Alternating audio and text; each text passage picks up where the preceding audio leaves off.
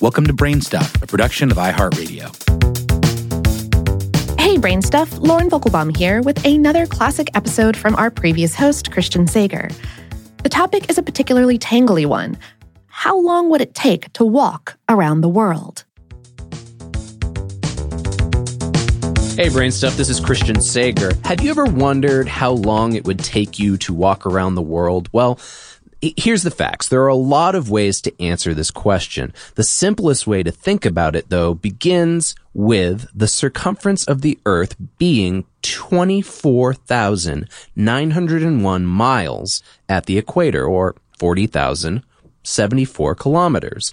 Obviously, not everybody walks at the same speed, and the same person doesn't even walk at the same speed all the time. But let's assume that a reasonable figure for average adult human walking speed is 3.1 miles per hour, or about 5 kilometers per hour.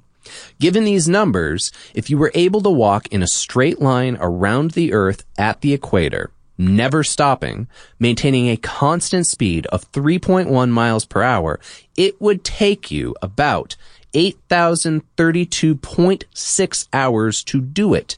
That works out to be about 334, 335 days. It's not too bad.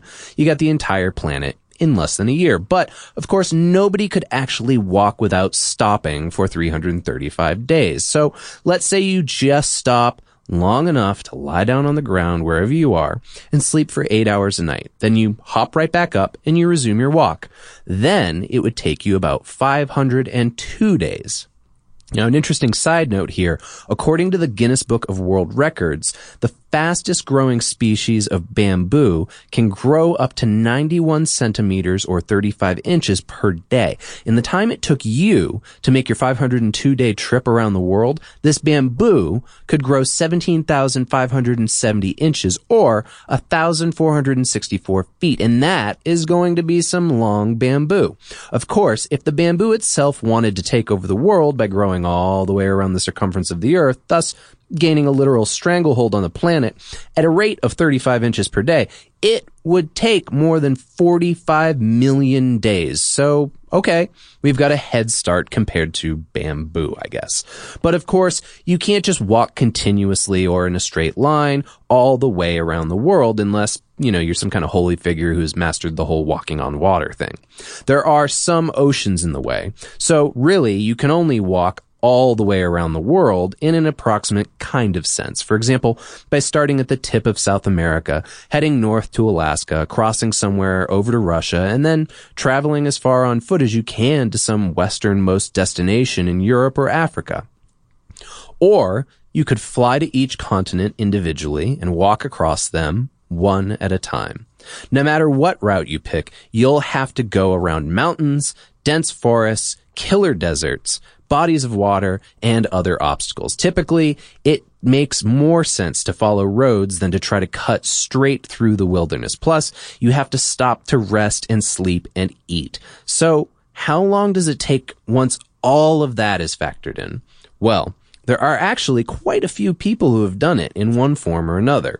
Between 1910 and 1923, a Romanian geographer named Dumitru Dan completed a fairly exhaustive around the world walk.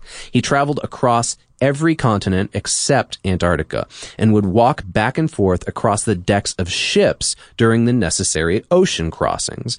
When he started in 1910, Dan had three human companions and a dog with him. All three of his human companions died during the journey.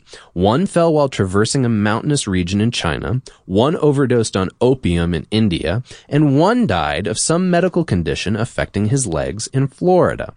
The journey took 13 years, but it wasn't just trying to go all the way around the planet once. This trip had the four globetrotters going back and forth across several continents to really cover pretty much all of the world. Plus, there was a major delay of the trip unrelated to the journey itself, caused by the outbreak of World War I. In, in other words, if not for World War I, Dan could have completed the journey much sooner. Then, on June 20th, 1970, another man named Dave Kunst set out from Waseca, Minnesota to walk around the world. He took along his brother John and a mule named Willie Make It. Yep, that's that's the mule's name. Dave and John were shot by bandits in Afghanistan. John was killed. Dave was only injured. The journey from Waseca and back again took him four years, three months, and 16 days, but that includes delays such as the four month period of medical recuperation Dave had after he was shot in Afghanistan. And one more. The British Globetrotter Fiona Campbell received fame in the 1990s after she completed a round the world walk in several stages over the course of about 11 years.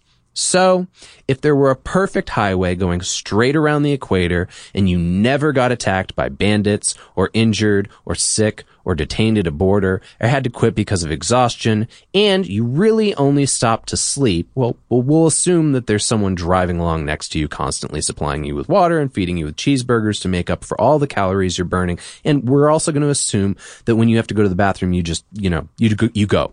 It would take a little more than 500 days. But if you look at people who actually try to do it for real, it tends to take many years and is very often interrupted. Today's episode was written by Joe McCormick and produced by Tyler Klang.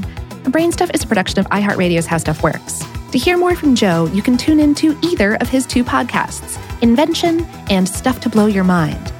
And for more on this and lots of other topics, visit our home planet, howstuffworks.com. Plus, for more podcasts from iHeartRadio, visit the iHeartRadio app, Apple Podcasts, or wherever you listen to your favorite shows.